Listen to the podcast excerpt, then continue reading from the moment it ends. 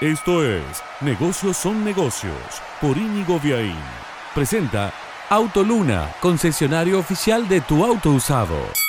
Como hacía mucho no sucedía, Grupo Libertad ha designado a un argentino, al cordobés Ramón Coagliata, al frente de la operación. Es el nuevo CEO del Grupo Libertad en Argentina para seguir expandiendo todas las unidades de negocios de este grupo de empresas que pertenece al mismo tiempo al grupo francés Casino que también opera en la región el grupo Éxito. Libertad tiene en Argentina, además de los hipermercados, que fueron su primera operación, los paseos comerciales. Es un importante operador en esa rama del retail como paseos comerciales, shopping centers y también formatos de cercanía como los Mini Libertad y los Petit Libertad. Pero está apostando además a las tiendas oscuras, los dark stores, bajo el nombre Fresh Market. Son tiendas que no puede acceder el público, pero que desde allí sí se pueden disparar los pedidos que se hacen vía comercio electrónico, otras de las unidades de negocio que el Grupo Libertad está potenciando en Argentina. Repasemos rápidamente que de los grupos internacionales en el país, Carrefour pasó un mal momento hace algunos años, ahora está recompuesto y con una fuerte apuesta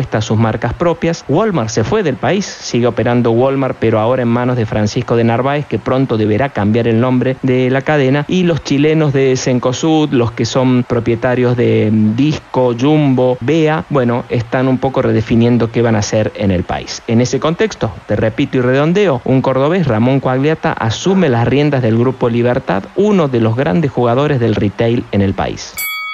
Presentó Negocios son negocios Autoluna, concesionario oficial de tu auto usado.